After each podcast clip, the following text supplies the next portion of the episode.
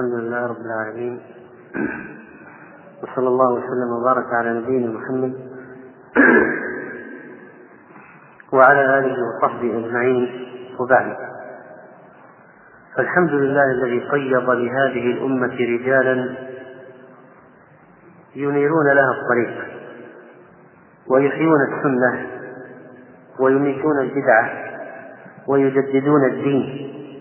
ويتخلقون بأخلاق الأنبياء فيكونون قدوة للناس ومصلحين لأحوالهم ومعلمين لهم ومذكرين لهم بربهم.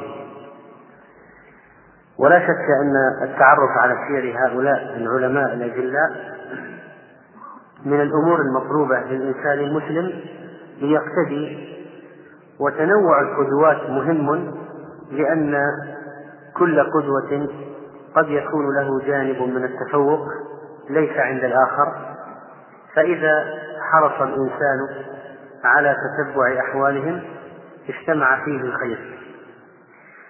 وحديثنا في هذه الليلة إن شاء الله تعالى عن الإمام العلم الحسن البصري رحمه الله تعالى. واسمه الحسن بن يسار يلقب بالبصري ويدعى تارة بابن أبي الحسن وكنيته رحمه الله أبو سعيد. وأبوه اسمه يسار. كان مولى لزيد بن ثابت في أحد الأقوال. وأمه خيرة كانت مولاة لأم سلمة أم المؤمنين رضي الله عنها. يسار تزوج بخيرة في خلافة عمر بن الخطاب رضي الله عنه. فولدت له الحسن لسنتين بقيتا من خلافة عمر رحمه الله. وقال يونس وقال يونس عن الحسن قال لي الحجاج ما أمدك يا حسن؟ قلت سنتان من خلافة عمر. وكانت أم سلمة تبعث أم الحسن في الحاجة كانت أم سلمة تحتاج إلى شيء فتبعث أم الحسن للحاجة ويبقى الولد عند أم سلمة رضي الله عنها فيبكي وهو طفل فتسكته أم سلمة بثديها وتخرجه إلى أصحاب رسول الله صلى الله عليه وسلم وهو صغير وكانت أمه منقطعة إليها منقطعة لخدمة أم سلمة. فكان الصحابة إذا أخرج إليهم الحسن رضي الله عنه رضي الله عنهم يدعون له فقيل إنه أخرج لعمر رضي الله عنه فدعا له وقال اللهم فقهه في الدين وحببه إلى الناس. وقال ابن كثير رحمه الله وأمه خير مولاة لأم سلمة كانت تخدمها وربما أرسلتها في حاجة فتشتغل عن ولدها الحسن وهو رضيع فتشاغله أم سلمة بثدييها فيجران عليه. وهذه مسألة تحصل في الواقع أن المرأة الكبيرة حتى لو انقطعت عن الزوج وعن الأولاد عن الولادة بسبب الحنان قد يجر لبنها. ولذلك تكلم العلماء في حكم هذا اللبن واختلفوا هل له حكم أم لا. وهل تكون أما له من الرضاع؟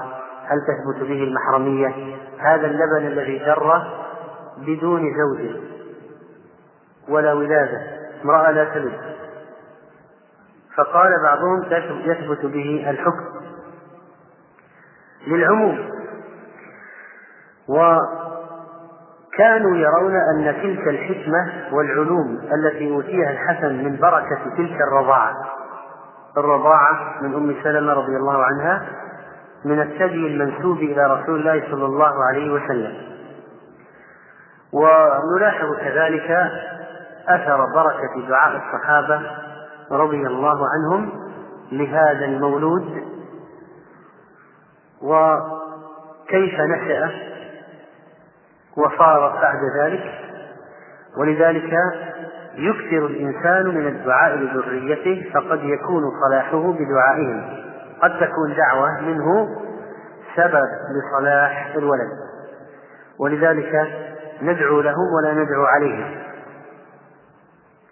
وفي كلام كثير من الصالحين دعاء للذرية.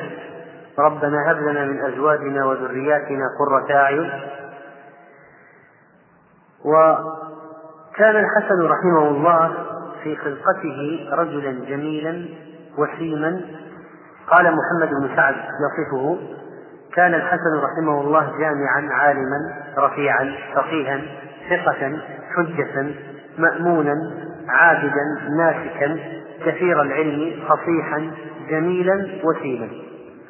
قال الذهبي قلت كان رجلا تام الشكل مليح الصورة بهيا وكان من الشجعان الموصوفين. وقال أبو عمرو بن العلاء نشأ الحسن بوادي القرى وكان من أجمل أهل البصرة حتى سقط عن دابته فحدث بأنفه ما حدث. وقال الشعبي لرجل يريد قدوم البصرة إذا نظرت إلى رجل أجمل أهل البصرة وأهيبهم فهو الحسن فأقرئه مني السلام. وقال الأصمعي عن أبيه ما رأيت زندا أعرض من زند الحسن البصري كان عرضه شبرا. هذا يدل على اكتمال خلقته وقوته وجسمه رضي الله عنه ورحمه. وكان يرافق بعض المشهورين بالشجاعة كقطري بن الفجاءة والمهلب بن أبي صخرة ولذلك تعلم الشجاعة وتربى عليها. قال هشام بن حسان عن كان الحسن أشجع أهل زمانه. وقال جعفر بن سليمان كان الحسن من أشج الناس وكان المهلب إذا قاتل المشركين يقدمه. فهذه ميزة الحسن رحمه الله. الحسن معروف برقة القلب وبالوعظ. لو سألت إنسان قلت له ما هو ما هو الانطباع عندك؟ عن الحسن يقول لك أنه زاهد واعظ وهذا صحيح. لكنه قلما يعرف بأن الحسن كان رجلا شجاعا مقداما مقاتلا وكان يقدم في القتال. كان قوي البنية شديد البأس. وهذا يدل على أن الإنسان الزاهد الواعظ ليس من طبعه الضعف. لا تلازم بين ضعف البدن والزهد وأن يكون واعظا. قد يكون الإنسان واعظا رقيق القلب وهو من أشجع الشجعان. ولا تعني الشجاعة وقوة الجسد غلظة القلب بالضرورة أبدا. كما أن رقة القلب والبكاء وكثرة البكاء من خشية الله تعالى والوعظ. لا تعني أن الوعظ يجب أن يكون أو يجب أن يكون ضعيف البدن. لا. فهذا الحسن رحمه الله قوي البنية ومع ذلك فهو رقيق القلب للغاية. وأما من جهة وأما من جهة من جهة الجهاد فإنه رحمه الله كان كثير الجهاد ويخرج القتال ولذلك لا لا انفصام بين العالم والمجاهد. لا انفصام بين الواعظ الوعظ والجهاد. كلها أمور تجتمع في شخصيات السلف رحمهم الله. أما فصاحته وبلاغته فإنه رحمه الله تعالى كان فصيحا بليغا. قال حماد بن زيد سمعت أيوب يقول كان الحسن يتكلم بكلام كأنه الدر فتكلم قوم من بعده بكلام يخرج من أفواههم كأنه القيد. وهذا الفرق بين من يخرج الكلام من القلب من الكتاب والسنة بنور الكتاب والسنة وبين من يخرج بتكلف كأنه يقين قيم وقال عمرو أبو عمرو بن العلاء ما رأيت أفصح من الحسن البصري ومن الحجاج بن يوسف الثقفي. فقيل له فأيهما كان أفصح؟ قال الحسن. وقال له رجل أنا أزهد منك وأفصح. قال أما أفصح فلا الزهد ما أزهد في نفسي. لكن الفصاحة لا. قال فخذ علي كلمة واحدة. هات انتقاد كلمة. قال هذه هذه التي أنت قلتها. وقيل للحجاج من أخطب الناس؟ قال صاحب العمامة السوداء. بين أخصاص البصرة. يعني الحسن رحمه الله تعالى. ومن جهة لباسه وزينته وطعامه ربما يظن بعض الناس أن الحسن لما كان واعظا يعني أنه يلبس أسمال بالية وثياب مرقعة. ولكن الرجل كان جيد اللباس. ما عنده تعارض بين الزهد وبين جودة اللباس وجماله. فقال ابن علي عن يونس كان الحسن يلبس في الشتاء قباء حبرة وطيلسانا كرديا وعمامة سوداء وفي الصيف إزار كتان وقميصا وبردا حبرة وقال أيوب ما وجدت ريح مرقة طبخت أطيب من ريح قدر الحسن. وقال أبو هلال قلما دخلنا على الحسن إلا وقد رأينا قدرا يفوح منه ريح طيبة. وكان يأكل الفاكهة. الحسن لم يكن صوفيا مثل هؤلاء الصوفية الذين يتعمدون يتعمدون أن يرى عليهم اللباس البالي والمرقع ولا يأكلون اللحم ولا الفاكهة. فإنه كان يعتني بأمر حاله ويتجمل لإخوانه كيف وهو يوسف الواحد إذا كان لوحده ربما يعني يلبس ما شاء. لكن إذا كان يتفضل الناس يأتونه يسألونه يقتربون منه يجلسون حوله فلا بد أن يكون طيب الرائحة حسن الثياب يتجمل للناس. حتى حتى يحبوه. ولذلك النبي صلى الله عليه وسلم في الأعياد في الجمع كان يتزين عليه الصلاة والسلام. أرسلت إليه جبة فعرض عليه عمر رضي الله عنه أن يلبسها يتزين بها للوفود لأن الناس يهتمون بالمظاهر. ولا يناسب أن يكون العالم مظهره رف وهيئته بالية ورائحته غير طيبة وثيابه غير نظيفة. بل إنه يكون نظيف الثياب طيب الرائحة لأنه يغشى ويختلط به. وهكذا يجب أن يكون الدعاة إلى الله الذين يأتون إلى الناس يخالطون الناس أن يكون أن يكون أحدهم كالشامة بين الناس. لا بأس أن يكون ثوب أحدهم حسنا ونعله حسنة ورائحته طيبة وثيابه مرتبة. لكن الإنكار على من أسرف كل ما شئت والبس ما شئت ما أخطأتك خصلتان سرف ومخيلة. المشكلة في السرف والخيلاء. المشكلة في إضاعة الأموال في التوافه المشكلة في وضع مال في شيء لا يستحق. المبالغة في الزينة. المبالغة في الزخرفة. وقال قتادة دخلنا على الحسن وهو نائم وعند رأسه سلة فجذبناها فإذا خبز وفاكهة. فجعلنا نأكل. فانتبه يعني من النوم فرآنا. فسره سره ارتاح جدا أن يرى إخوانه يأكلون من طعامه لأنه يؤجر. فسره فتبسم وهو يقرأ أو صديقكم. يعني إشارة الآية التي فيها ليس عليكم جناح أن تأكلوا من بيوت آبائكم إلى أن قال أو صديقكم. يعني إذا علمت أن صديقك يرضى إذا أكلت من بيته ولو كان غير موجود أو لم يأذن بدون إذن. لا يحتاج الأمر إلى إذن. لا يشترط إذن الصديق إذا أذن لك في بيته أن تأكل منه. لو أعطاك مفتاح البيت وأذن لك بدخوله. وأنت تعلم أنه يرضى أن تأكل من طعامه. فلا حرج عليك أن تفتح الثلاجة وتأكل من طعامه وتأكل ما هو موجود في البيت دون إفساد. وهذا الحسن رحمه الله لما رأى إخوانه أكلوا من فاكهته وهو نائم. سره ذلك. وقرأ الآية أو صديقكم. وعن جرثومة قال رأيت الحسن يصفر لحيته في كل جمعة. وأبو هلال قال رأيت الحسن يغير بالصفرة فمن السنة تغيير الشيء بالحناء الكتل الصفرة شيء إلى الحمرة أو اللون البني لا بأس بذلك. فإن النبي صلى الله عليه وسلم غير الشيب بغير الأسود ونهى عن الخضاب بالسواد. وأخبر عن قوم يكونون في آخر الزمان يخضبون بالسواد. لهم حواصل كحوصلة الحمامة حواصل الحمام. لا يريحون الجنة لا يرون الجنة ولا يريحون لا يدخلون الجنة ولا يريحون ريحها وحوصلة الحمامة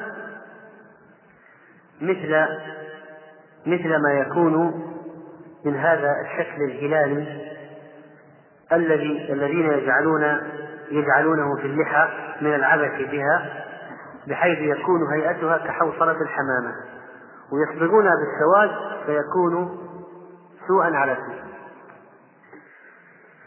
فهذا الحسن رحمه الله كان يغير الشيء ونحن نهينا عن نفس الشيء لأن كل شعرة بيضاء تكون لصاحبها نورا يوم القيامة إذا شاب في طاعة الله. إذا ظهر له الشيء فإنه يفرح لأنه يكون له نور يوم القيامة إذا شاب في طاعة الله. ولذلك نهينا عن نفسه وأبيح لنا تغييره. وهذا من مراعاة النفس لأن النفس تكره الشيء. فلما نهينا عن نفسه رخص لنا بفضله. وتغييره ولكن بغير الأسود. أما بالنسبة لعبادته رحمه الله وخشيته لله وتقشفه مع أنه كان جيد الملبس والمطعم لكنه كان ذا زهد. كان رحمه الله يصوم البيض والإثنين والخميس وأشهر الحرم. وحكى ابن شوذب عن مطر قال دخلنا على الحسن نعوده فما كان في البيت شيء لا فراش ولا بساط ولا وسادة ولا حصير إلا سرير مرمول هو عليه. حشوه الرمل.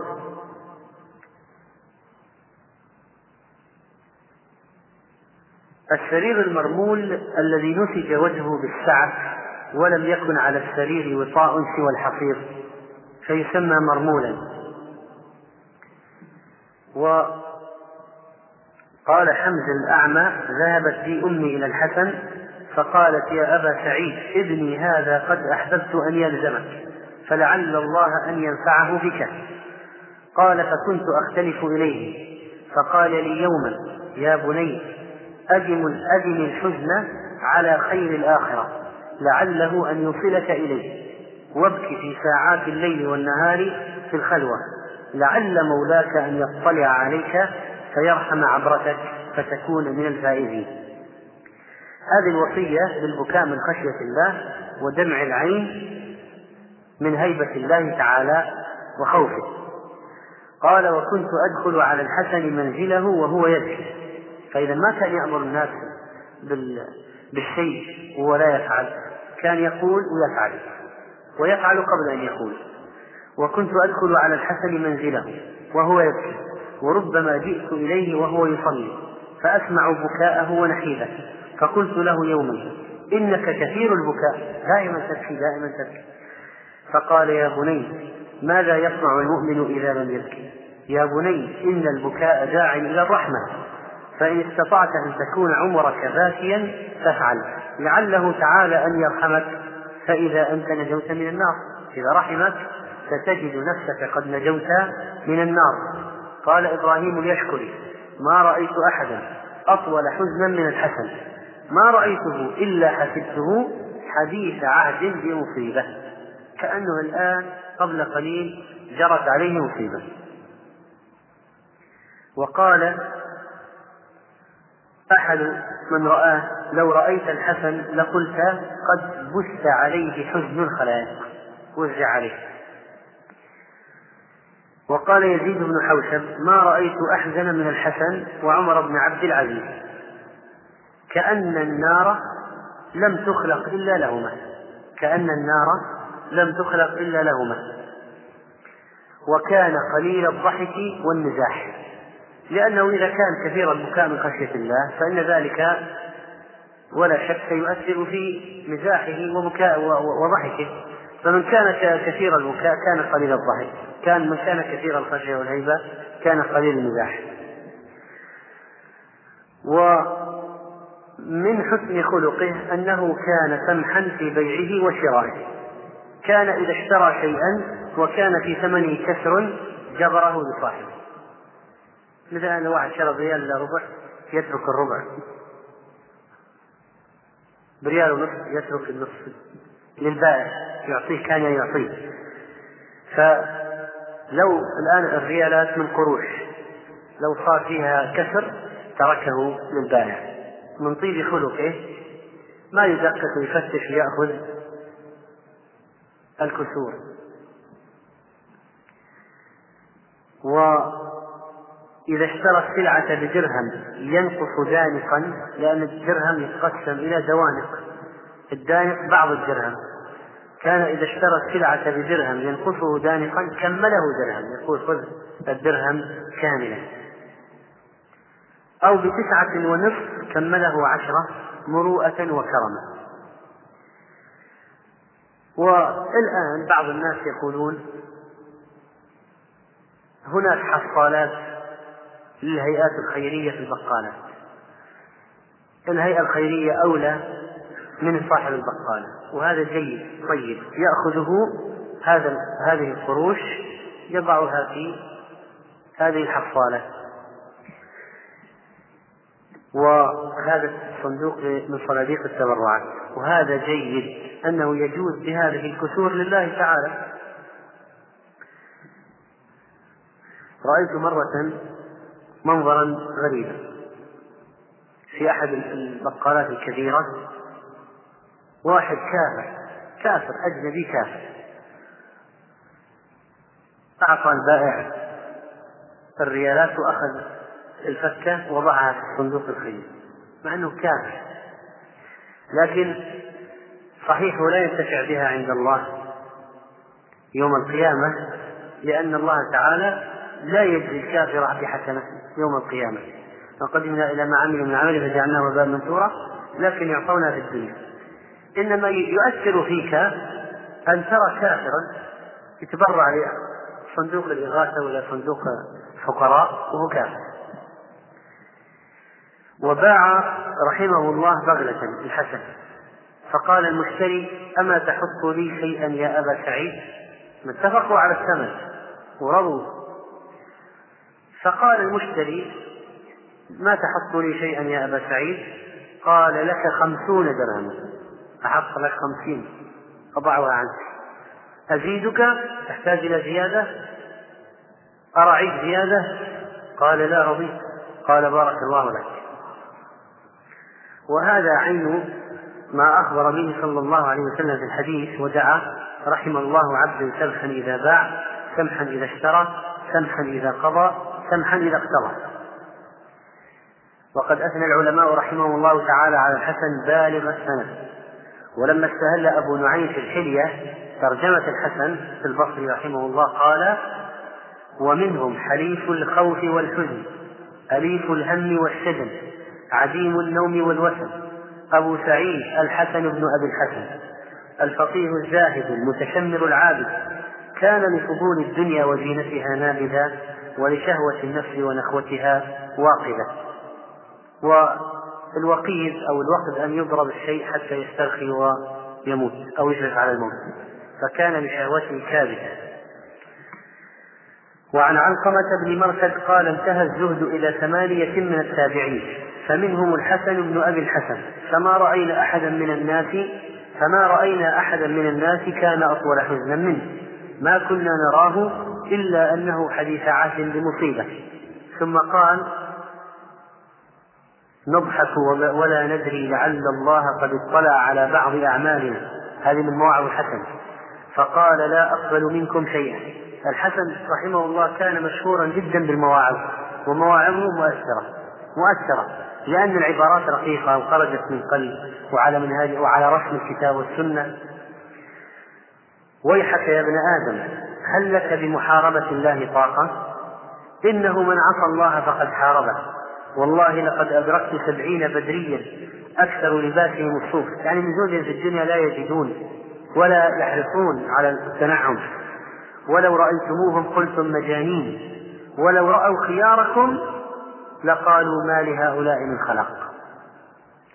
ولو رأوا شراركم لقالوا ما يؤمن هؤلاء بيوم الحساب. ولقد رأيت أقواما كان في الدنيا أهون على أحدهم من التراب تحت قدميه. ولو ولقد رأيت أقواما كان في الدنيا أهون على أحدهم من التراب تحت قدميه ولقد رأيت أقواما يمشي أحدهم ما يجد عنده إلا قوتا فيقول لا أجعل هذا كله في بطني لأجعلن بعضه لله عز وجل فيتصدق ببعض وإن كان هو أحوج ممن يتصدق به عليه.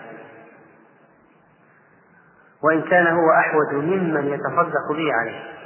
يعني هذا المتصدق محتاج أكثر من المتصدق عليه لكن يجوزون لله تعالى.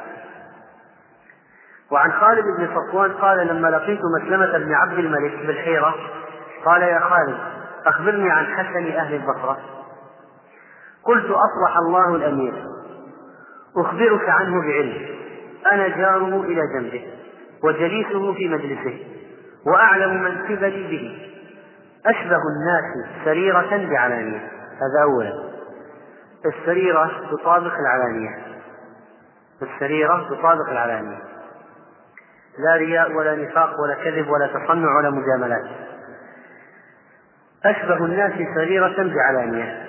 وأشبه قولا بفعل يعني قوله يشبه فعله لا يأمر الناس بالبر وينسى نفسه. قوله فعله مستويان متطابقان. إن قعد على أمر قام عليه وإن قام على أمر قعد عليه. وإن أمر بأمر كان أعمل الناس به وإن نهى عن شيء كان أترك الناس له. رأيته مستغنيا عن الناس ورأيت الناس محتاجين إليه. قال حسبك يا خالد كيف يضل قوما هذا فيهم؟ فإذا الصالحون العلماء العباد الزهاد هؤلاء سراجا هؤلاء سراج وهاج يستضيء بهم الناس. الناس لا يهلكون فيهم مثل هؤلاء. متى يهلك الناس؟ إذا انطفأت السرج ولا عاد أحد ينير. وإذا ما عاد أحد ينير كيف يبصر العميان؟ ولذلك وجود الدعاة في المجتمع رحمة في هذا المجتمع. من عدة جهات. أولا من أسباب رفع العذاب عنه. إذا وجد الصالحون في المجتمع المصلحون من أسباب رفع العذاب عن المجتمع. بهم يرزقون وبهم يمطرون وهم مصدر العلم الذين يعلمون الجهال. مصدر الوعظ الذين يعظون الغافلين. مصدر القدوة تنصلح أحوال الناس بمخالطتهم ولذلك كلما كثروا في المجتمع كان دليلا على صلاح المجتمع وصحته.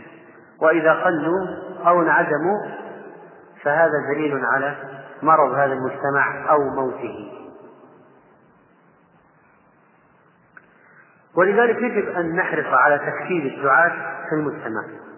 ونفرح إذا رأينا عدد الصالحين في المجتمع يزيد لأن هذا من أسباب سعادة المجتمع. أما إذا رأيت الصالحين ينقرضون ويقلون ويذهبون ولا يأتي غيرهم فهذا نذير شؤم وبلاء خطير. وبعض الناس لا يقدرون قيمة الصالحين في المجتمع ولذلك ينادلونهم العداء يجهلون قدرهم يذلونهم يسخرون منهم يستهزئون بهم ولا يعطونهم لا يعطونهم ما يجب لهم من الحق ولا يقدمونهم في المجالس ويسمعون لكلامهم. فلذلك ترى أمر هؤلاء الصالحين في ضعف لأن الناس لم يعرفوا قيمتهم ولم يعرفوا قدرهم. وأما إذا عرف المجتمع قدر الصالحين رأيتهم يقدمون في المجالس يقدمون في الحديث يسمع لكلامهم ينزل عند رأيهم يبث في حد حسب مشورتهم وأمرهم. ولذلك قال مسلمة لخالد بن صفوان كيف يضل قوم كيف يضل قوم هذا فيهم؟ طبعا كيف يضل قوم هذا فيهم؟ وفي سير أعلام النبلاء يقول الذهبي كان الحسن سيد أهل زمانه علما وعملا.